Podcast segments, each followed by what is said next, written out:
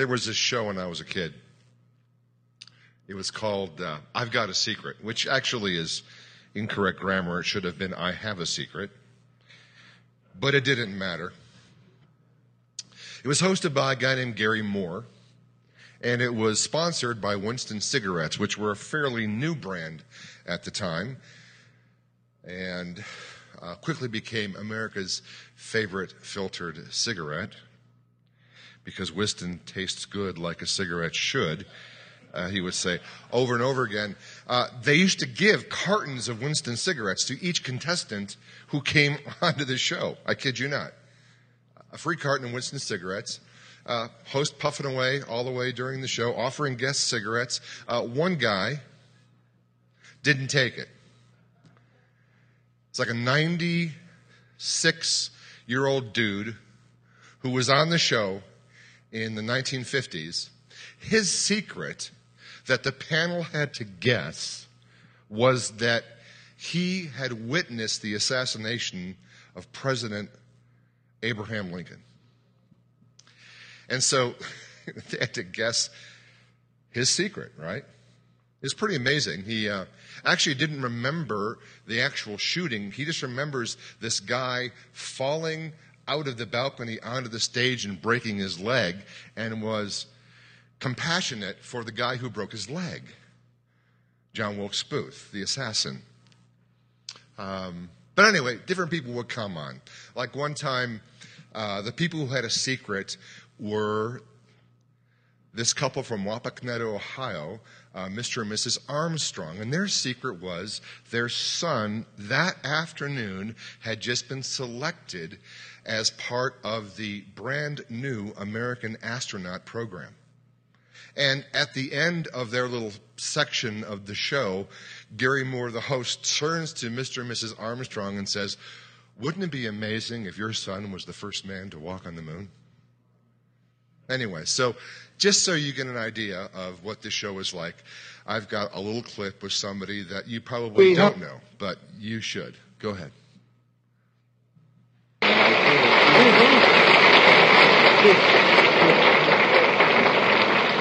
Will you tell our panel, please, what your name is and where you are from? I'm Pete Best, and I'm from West Derby in Lancashire. Peter Best, and he is from West Derby, Lancashire, England. Now, Peter, if you'll whisper your secret to me, we'll show it at the same time to our audience at home. Here we go. You mean you came all the way from England just to tell us that? Oh, boy.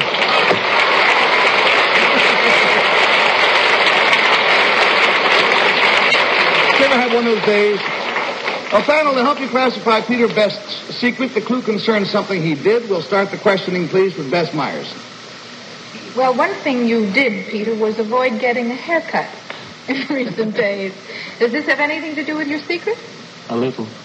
Uh, could you be a new kind of uh, bug that we've uh, imported from England? I might be.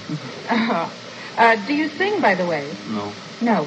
Do you have anything to do with your predecessors, with the Beatles at all? Yeah. You do? Answer to that is yes. Twenty dollars down, sixty dollars to go. We go, please, to uh, Bill Cullen. Well, the, the, the Beatles did or do come from Lancaster, uh, Lanc, Lancashire. Lancashire, do they not? Yeah. Uh, do you have anything to do with the Beatles' hairdo? No, no. Oh heck, I was hoping you were their barber. I just. That blows. That blows my next five questions out. Do you have? Uh, did you have anything personally to do with the Beatles? Yeah. Do you still? Do you still have anything to do with the last question? Vaguely. Uh, just socially. Oh, All right. So now we've got 40 down and 40 to go, and we go, please, to Betsy. Did there used to be five Beatles, Peter? Yeah. And you were one of them? That's it. Oh!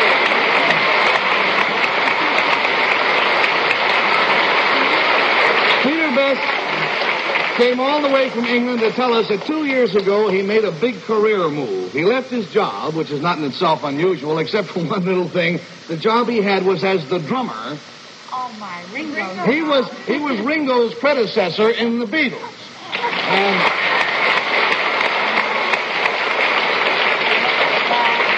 We have here a picture, which I'll turn to camera one, of the Beatles when Peter Best, not Ringo Starr, was the drummer for the Beatles. And reading from left to right, there is John Lennon and George Harrison and Paul McCartney, isn't it? And our own Peter Best. You see him there, but he hasn't changed a bit. Eh? Now, Peter, how, how long were you with the Beatles? I was with them two and a half years. That was before they had the that was before they had the hairdos, Yeah, right? that was it. Now, now I'm going to say the word, and I'm sure it's on everyone's lips. Why did you leave the Beatles? Well, at that time, I, you know, thought I'd like to start a group of my own. Yes. And I thought that uh, at that time also that they weren't going to go as big as what they are now. He figured this was an act of no future, and so he might as well pull out and start an act of his own. So, well, don't worry, no one's perfect. Yeah, there's so many musicians in here. Don't, wouldn't you just hate that? I mean, wouldn't you just hate that your band blows up as soon as you leave it? And uh, that was his secret, obviously. So, um, yeah. Anyway, interesting to note um, that uh, with all the smoking uh, of cigarettes going on in the show, actually, I think Garry Moore probably, I think he died of lung cancer, and as did a couple other people on the show. Uh, so, you know, warning, I guess. Isn't that weird? It's just so weird to see cigarettes on TV's commercials. I mean, and then it's weird uh, that people would actually smoke on the air. But um, anyway, there were some great moments in the show. Now, obviously, when the show was over, the contestants' secrets were over as well. I mean, secrets are fragile things, are they not? We usually have a hard time keeping them, especially if it's good news. You know, like you find out the new young married couple uh, are expecting a baby and they don't want you to tell anybody, but they've told you because you're really close, and so you have a hard time not telling people that you've got a secret. Secrets are difficult things. Um, we can look really stupid trying to keep them sometimes. Now, when it comes to our actual lives, as uh, opposed to the lives of actors in uh, in the movies or game shows on on television, there are those things, obviously, that we should not keep a secret, and there are those things that we ought to keep secrets. Now, one of those things that we should not keep a secret is our relationship with Jesus, which, ironically, is the thing that we're probably most tempted to keep a secret most of the time you know, you're in a conversation with somebody at work or somebody at school, and the whole idea of religion comes up, and you know you have something to say, but you keep it in because you're afraid of the reaction you're going to get when you tell them that you're a Jesus freak. And then, by the same token, it's, it's all irony. There are things that we ought to keep secrets, which we do not. And it's those kinds of things I want to talk about tonight. The things that we ought to keep secrets, but the things that we do not. The things that we ought to keep secret just because Jesus asks us to keep them a secret. In uh, Matthew chapter 6, Jesus goes into a discourse on the kinds of things he would like his followers to keep secret. And this is all done in the imperative tense. Like it is a command to keep secret. All right? We've got to explore it because when Jesus gives you a direct command, you kind of want to pay attention. Starting in verse 1, Jesus says, Take care. In other words, think about this, plan this, be careful about this. Take some time so that you can obey what I'm about to say to you. Don't do your good deeds publicly to be admired, because then you will lose the reward from your Father in heaven. When you give a gift to someone in need, don't shout about it as the hypocrites do, blowing trumpets in the synagogues and the streets to call attention to their acts of charity. I assure you, they have received all the reward they will ever get. But when you give to someone, don't tell your left hand what your right hand is doing.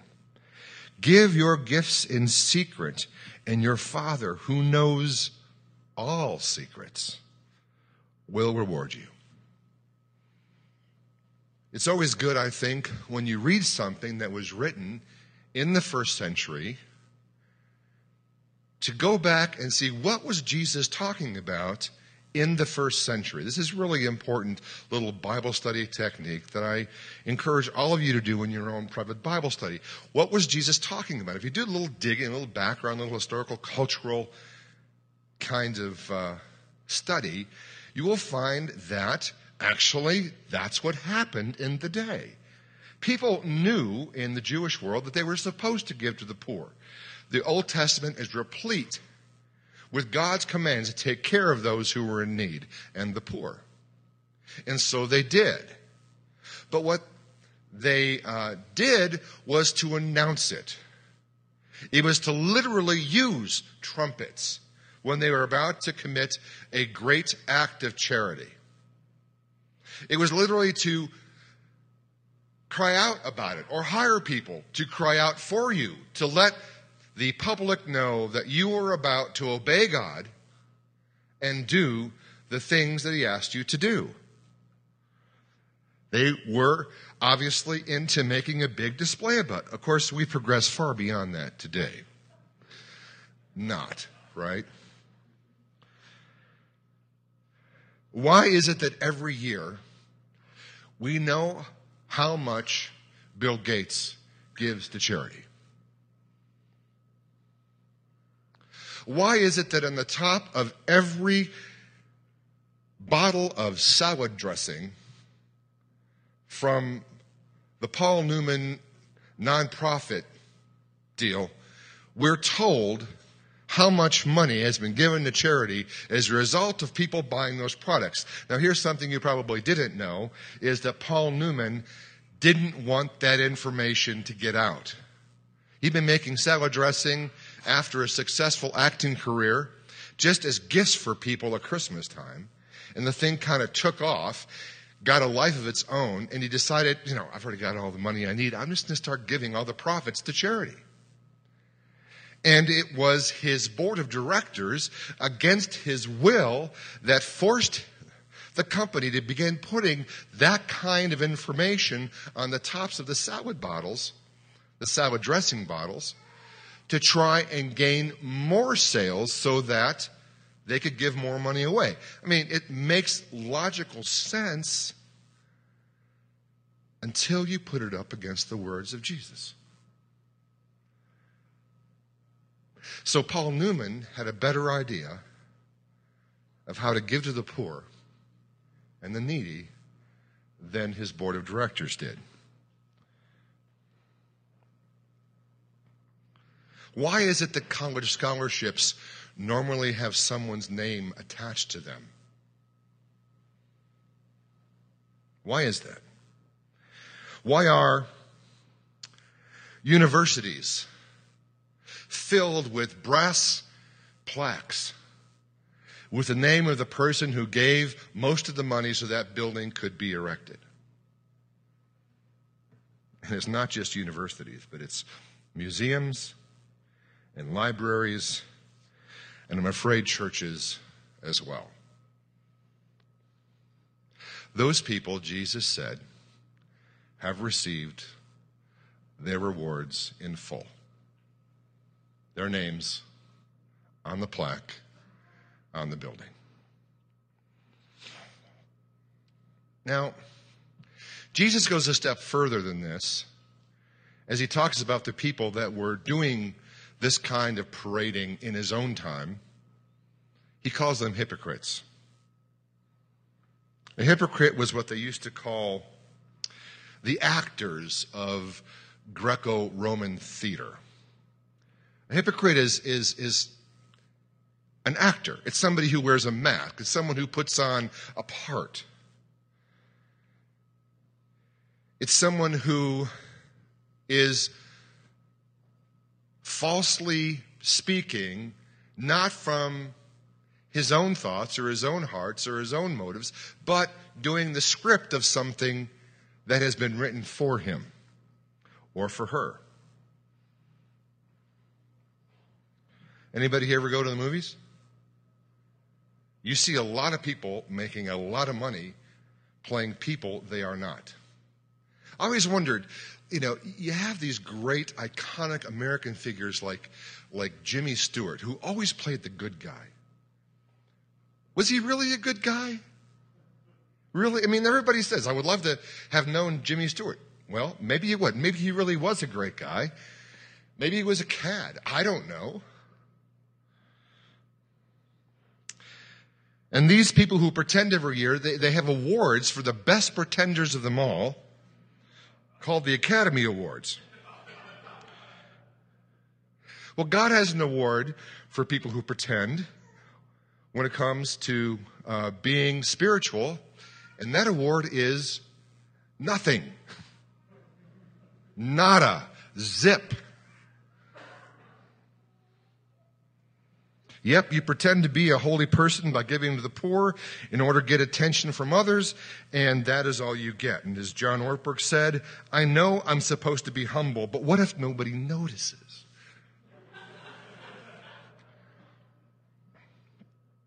Boy, have I felt that way sometimes. Jesus advises not even to praise yourself for giving. Like, what is that don't let your left hand know what your right hand is doing business? I was talking to some folks actually just before the service uh, as we were getting ready and doing a little bit of prayer, and I said, You know, the best things I've ever done, I do not remember. It's the weirdest deal. I, I had one time, this one kid comes up to me and he goes, Mike, I just want to say thank you so much for. Uh, for praying with me to accept Jesus. I didn't remember the kid's name. I didn't know his face. And that kind of thing has happened over and over again over my life. And the way I finally put it together was hmm, maybe if I don't plan it out to do a good deed, and it just kind of happens as a result of, you know, following Jesus, the next thing to do, then I wouldn't remember it because it wasn't me in the first place. Does that make sense? I don't know how else to do the don't let your left hand know what your right hand is doing, or he said vice versa, unless you willfully decide, you know, whatever I do, I am not going to pat myself on the back for doing good things that ought to be done. Here, here's the deal is when you do something in secret, there's only two beings in the entire universe who know that it's been done, besides the person on the receiving end. And that is you and the Lord. Nobody else knows. Nobody else knows. And as I think about that, I'm going, you know, that is actually a wonderful way to do it because this is what happens. If just you and Jesus know about it, you can kind of smile about it with each other. Like when you pray on your own, you can go, Hey, Jesus, remember the look on that person's face when they opened up that envelope and they found all that money in there? Remember that? One time I, I came to my office at Corona Press, and um, I've been using this uh, Mac Plus computer. It was like 1990 something, but my computer was, you know, it seemed like from the 80s, and it had a whole four megs of RAM and a 20 meg hard drive. Had a dot matrix printer with the sprockets in the side, right? That was my seminary computer. And, and one day I came to my office, and there, sitting in a box in front of my office door, was this brand new iMac. Kind of bubble shaped one, you know, with a grape or strawberry colored panel on it that you know, it was the, like the latest, coolest, plug it in, get online, and do your computer stuff. It was amazing. I didn't know who gave it. So the only person that I could thank was God. So the gift given in secret forced me into a relationship with God, going, God, you see my need. A need I really didn't even know that I had. This is going to be so much better, not just for me, but for my whole family and my kids who are going through school and they require more computer stuff. This is amazing. Thank you. And so the gift given in secret, I didn't have my eyes on anybody else around. I had my eyes focused on how God was taking care of me. And if you've received a gift like that, you know what I'm talking about. Because you're looking around for someone to thank, some flesh and blood person you can go up and put your arms around and hug, and you can try and pay him back so that you don't feel as dumb. So that you don't feel as much of a loser. And that kind of negates the whole thing. Because it takes then my eyes off of my relationship with Jesus onto how cool this other person is and how much I would wish I could be that person and how much I need to pay him back.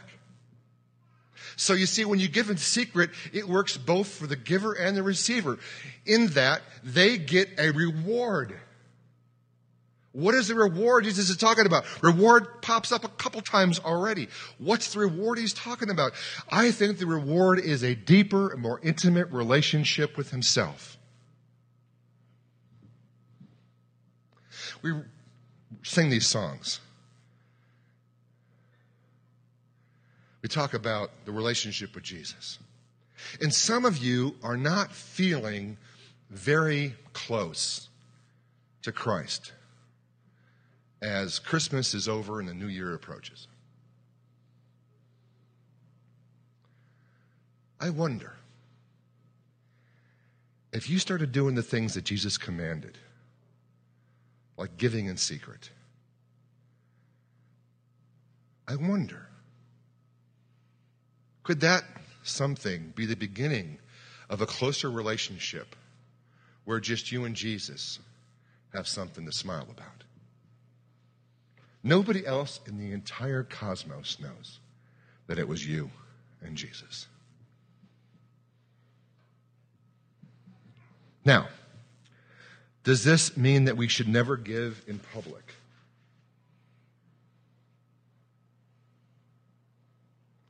I don't think so. Because, you know, even in Jesus' time, you had to go up and drop the money in the box in the synagogue.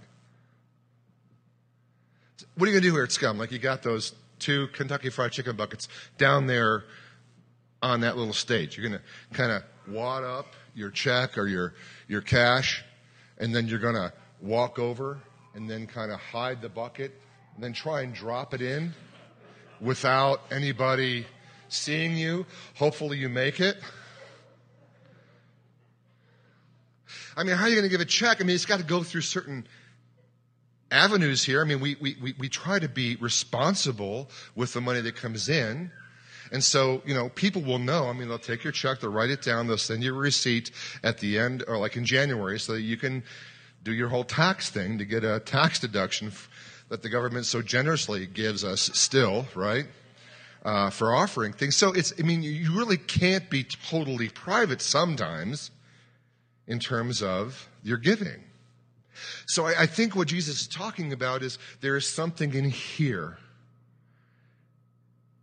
something humble, something between you and him that you just you just do it without making a big fanfare about it. I mean, so what? So what if the people who are counting the money no. Just so you know i have no idea who gives what here. I just don't. Um, I've made it a practice for 12 and a half years not to know how much people give.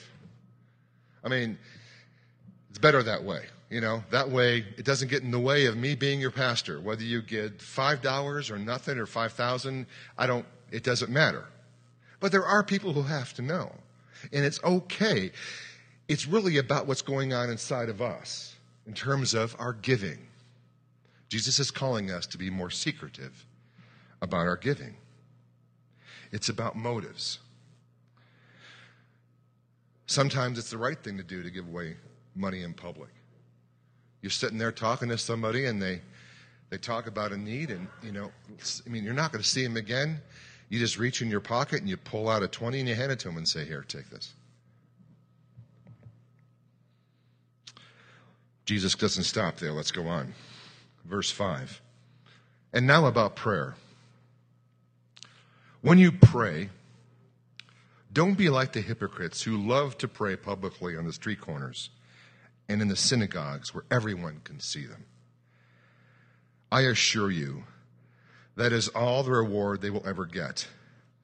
But when you pray, go away by yourself, shut the door behind you, and pray to your Father secretly, and then your Father, who knows all secrets, will reward you. There he goes again, talking about reward. Tim Keller tells a story about two men who were hired to fold paper for 12 hours. Maybe it was some kind of letter writing deal, right? And they had to fold and stuff envelopes. Doesn't matter. 12 hours of folding paper, nonstop. After two or three hours, one of the guys just screamed, I can't take this anymore. Like, this is drudgery. I can't do this. And he just gets up and walks out of the room. Other guy, happily folding for 12 hours, saying, This is the greatest day of my entire life. Here's the reason. The first guy is working for minimum wage. The second guy is promised a million dollars at the end of the 12 hours. Rewards do make a difference. They do. I used to think about this passage that it was about approval addiction. You know, that we, we, we shouldn't have to worry about getting approval from people. But Jesus says, no, it's about reward.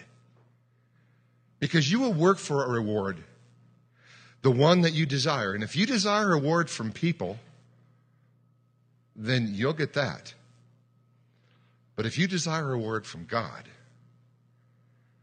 then that's what you'll get. And the question is what is worth more to us? Relationship with people? Adoration from people? Or relationship with God and praise from God? Reward from the men and women that you work with or go to church with, or reward from your Heavenly Father.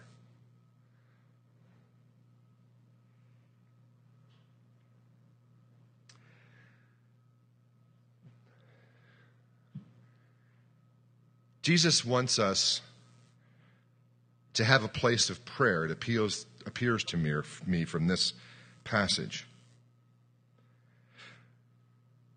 The whole earth is the Lord's and everything in it. We can pray anywhere, anytime. But it seems to me that Jesus has something special in mind here.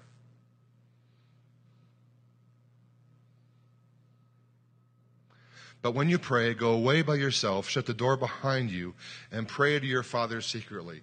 The original Greek here talks about going to your inner room. Now, here's where historical cultural background makes a difference. Because most of the people Jesus was talking to in the first century didn't have an inner room in their house. They were poor people. They were this very, very thin crust of rich people, and then there was no middle class, and, or if there was a middle class, it was extremely, extremely small, and this huge, giant amount of poor people. You know, they had a one room, two rooms at the most. There was no inner room. So what's Jesus talking about? I think he's using metaphor here. He's saying, when you pray, go to a private place. Not on the street corner where everybody can hear you, but to a private place. It is said that uh, John and Charles Wesley's mother, John and Charles Wesley's were the uh, two brothers who caused a revival that swept over England and America. uh, back in the late 1700s, the whole Wesleyan movement, um, the Methodist Church came out of that revival. But they grew up with 10 other brothers and sisters. There were like 12 kids in the Wesley household. Imagine being the mother of 12 children. Where would you find a moment of peace? Where would you find a place where there was not a kid peeing or pooping or puking? So, what Mother Wesley taught her children was that when she sat down on a chair in the kitchen and took her apron and threw it over the top of her head, it was mommy's time for prayer with God, and don't bother her for a few minutes. That was her private place. That's what Jesus is talking about. Literally, go to your inner room. It's about the privacy of the heart. Why does Jesus insist on this? I think one reason he insists on the privacy of the heart is because he wants our prayers to be genuine. Hypocrites don't pray in secret. Prayers that are pretense require an audience. I remember one guy at Scum who had a confession. He really wanted to get together with me to confess something. I said, okay, fine. So we get together for, I don't know, lunch or coffee or something, and he spills his heart out. He goes, Mike, he goes, you know, at Scum, I have been totally faking it. I go, what do you mean? He says, there's this girl. She is so spiritual. She is so beautiful. And I really want to impress her because I really like her and want to ask her out. And so during praise and worship, I'm just totally like faking it. Like have my hands open, I have my eyes closed, I pretend like I'm praying really hard. And he goes, it's just becoming a burden. And I had to tell you. I said, okay. You're forgiven. Don't do that anymore. What am I supposed to say? Well, here's the rest of the story. He ends up dating this girl. They get married. But shortly after the wedding, his true nature begins to emerge. He really isn't that concerned about following Jesus. He is more concerned about getting high, about getting drunk, about, in fact, here's the irony. I think he, his first, I don't know, time, whether it was ecstasy or whatever it was, he was given drugs at the nightclub called the church. If that doesn't scare you, I don't know what does. Eventually, their marriage failed. And I'm thinking, what if he had begun to practice the discipline of secrecy? What if he had taken Jesus' commands to heart and actually stopped with the show?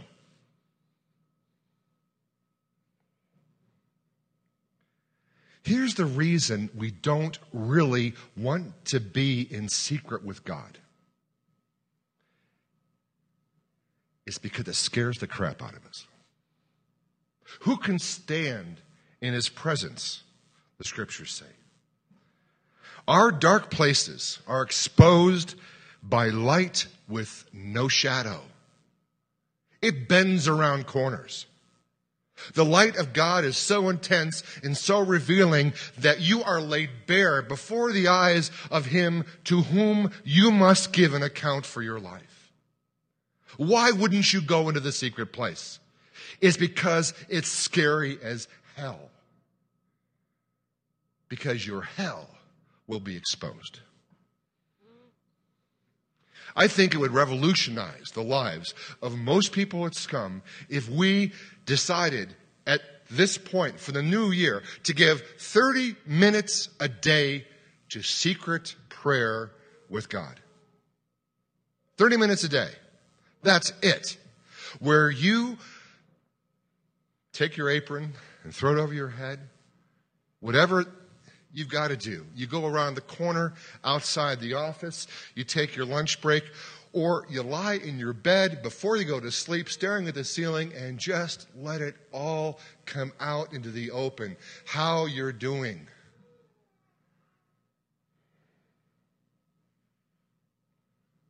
Forgotten and hidden things standing naked and open before the Father of lights in that place.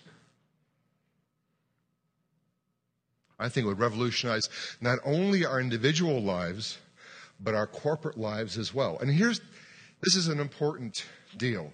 We're going to start a prayer and worship ministry, for lack of a better word. A prayer and worship time. And that's going to be the purpose. It's prayer, worship, listening to God, talking back to Him, praying for others, asking that his gifts be given to those who are in need. And if there's any place that hypocrisy can rear its ugly head at scum, it's going to be in that venue. I've seen it. I've participated in it.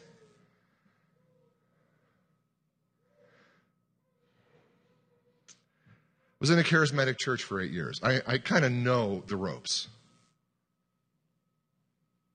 And I can tell you that in some ways, in a desire, a twisted desire to be closer to God, I would appear as spiritual as possible.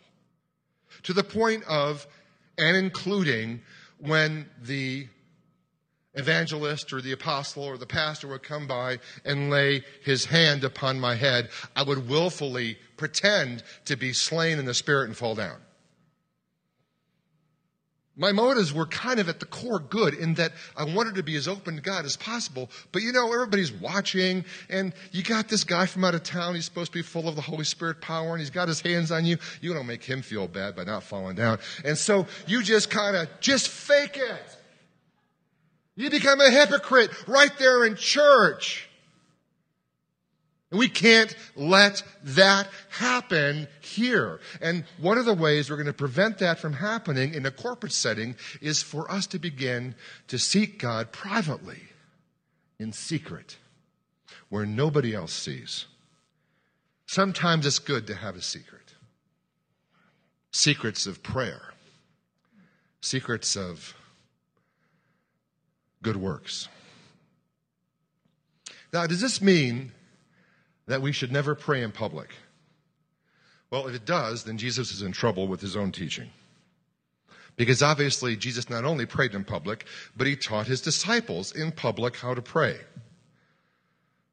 When you pray,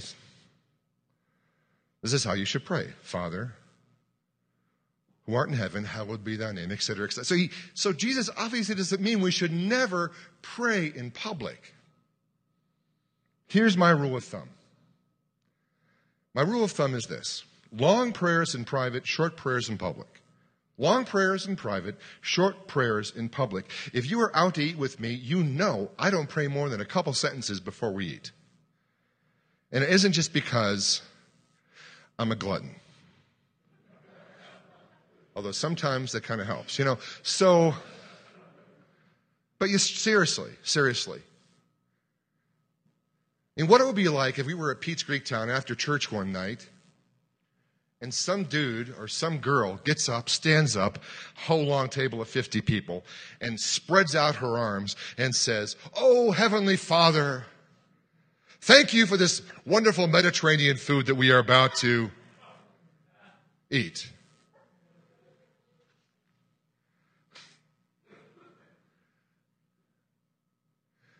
Said the shepherd boy to the little lamb,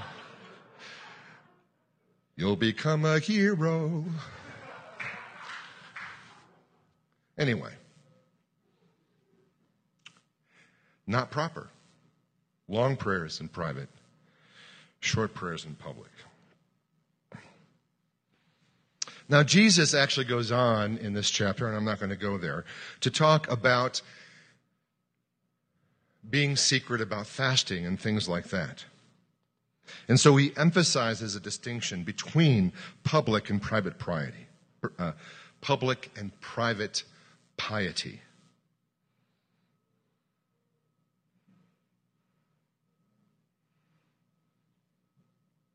Here's a rule of thumb from A.B. Bruce Show when tempted to hide, and hide when tempted to show. Show when tempted to hide, and hide when tempted to show. Being a hypocrite robs us of certain things. We don't want to be hypocrites. Being a hypocrite robs us of reality. We substitute reputation for character. We substitute mere words for true prayer. We substitute money for real devotion to God. It puts us in this fantasy world where we're actually not in reality. Have you ever known someone who wasn't kind of honest about what's really going on in their hearts or their lives? Where they put on this religious facade, and then all of a sudden something happens, like their life blows up or falls apart, or they do something you never imagined they could do because they never shared that with you. And you're going, wait a minute, like, was it all a show? Was our friendship really real? Because I never thought you were capable of that thing, and you were doing that thing all along without no, without anybody else knowing. Being a hypocrite robs us of the ability to be real, not only with God, not only with others, but even with ourselves. Being a hypocrite also robs us of rewards. Instead of eternal praise from God, instead of a relationship with the one who created us, instead of having that deep, meaningful existence with the one who holds our lives in his hands, we get an attaboy or an attagirl from the people we know. Do you guys remember the Superman movie? Back when, it was a long time ago. But they have a Kal-El. I'm kind of a comic book science fiction nerd. If you didn't know that yet, I really do fit in here well. And anyway, on, on the way out of the planet Krypton, there are these video kind of tapes that have been programmed inside of Kal-El's little spaceship. And it's his father, Jor-El, talking to him the whole way. All the way to the planet Earth. And then it's kind of forgotten. And then at some point, maybe around when he was 18 years old, this whole thing reawakens and the fortress of solitude appears and all of a sudden these tapes of his father speaking to him appear again. Just sent up chills all through my body. Because I kept thinking about that's what it's like to be in the presence of my heavenly father. He tells me secrets. He tells me about myself. He tells me why I was created. He tells me my special powers. He tells me all these things that I was made for that I would never know if I didn't have that secret fortress of solitude with him. You trade all of that for a pat on the back. Atta girl, atta boy. Hypocrisy robs us of rewards and it robs us of influence because we become negative role models as opposed to positive role models. Think about all the Christian hypocrites you've read about or looked at on TV or seen portrayed in the movies. You're going, I don't want to be like those people. Those are the reasons that I don't even want to go to church. Thank God I found a place like scum of the earth where you can be honest about your darkness. I'm not making this up. This is what people tell me. But I'm saying we do not, as scum of the earth, want to become negative role models by becoming hypocrites when the whole prayer and worship thing. We want that to be real. what is hypocrisy? What is it not? Let me do that first. What is hypocrisy not? It is not someone's inability to reach her goal in following God. You know what? You mess up in life trying to follow Jesus, that doesn't mean you're a hypocrite. If you want to walk the walk and not just talk the talk, and then you screw up and you don't walk the walk, it doesn't mean you're a hypocrite.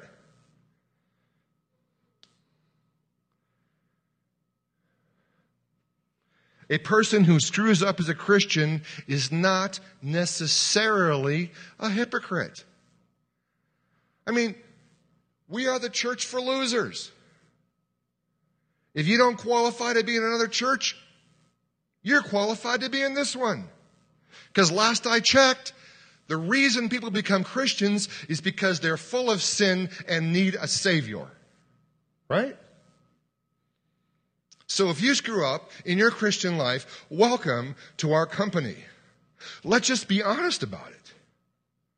Let's walk in the light with each other as He is in the light. If we walk in the light, then we have fellowship with one another because we're all being real. What is hypocrisy? This is what hypocrisy is. Next slide. Hypocrisy is a person, a hypocrite is a person who pretends that he or she doesn't screw up. You're an actor. You pretend like the Christian life is something you can do all by yourself.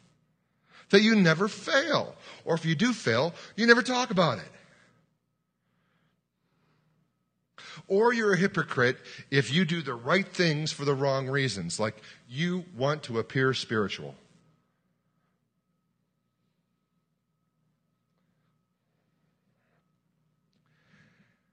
What's the antidote to being a hypocrite?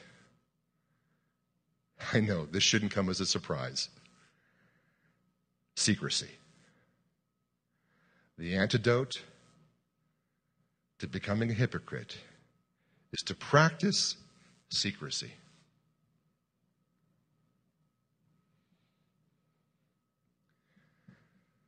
Don't let your left hand know what your right hand is doing.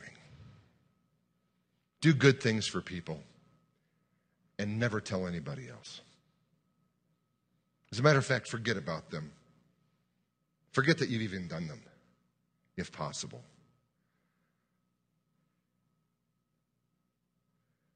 Give in secrecy and pray in secret.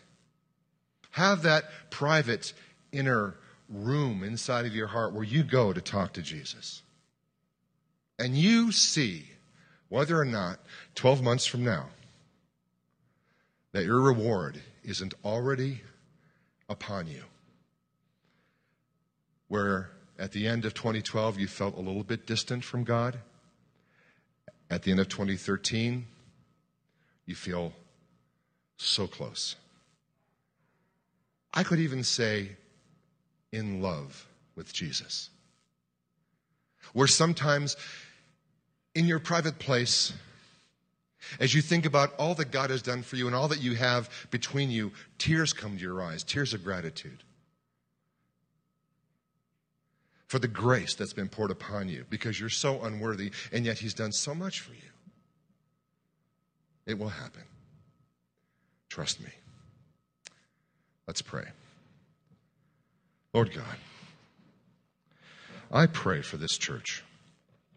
I pray that you give us the grace to seek you in the private place where nobody else knows. I pray, Lord, that our relationship with you becomes the reward that we've always sought, never knew we wanted. Lord, give the scum of the earth the discipline of secrecy. In Jesus' name I pray this. Amen.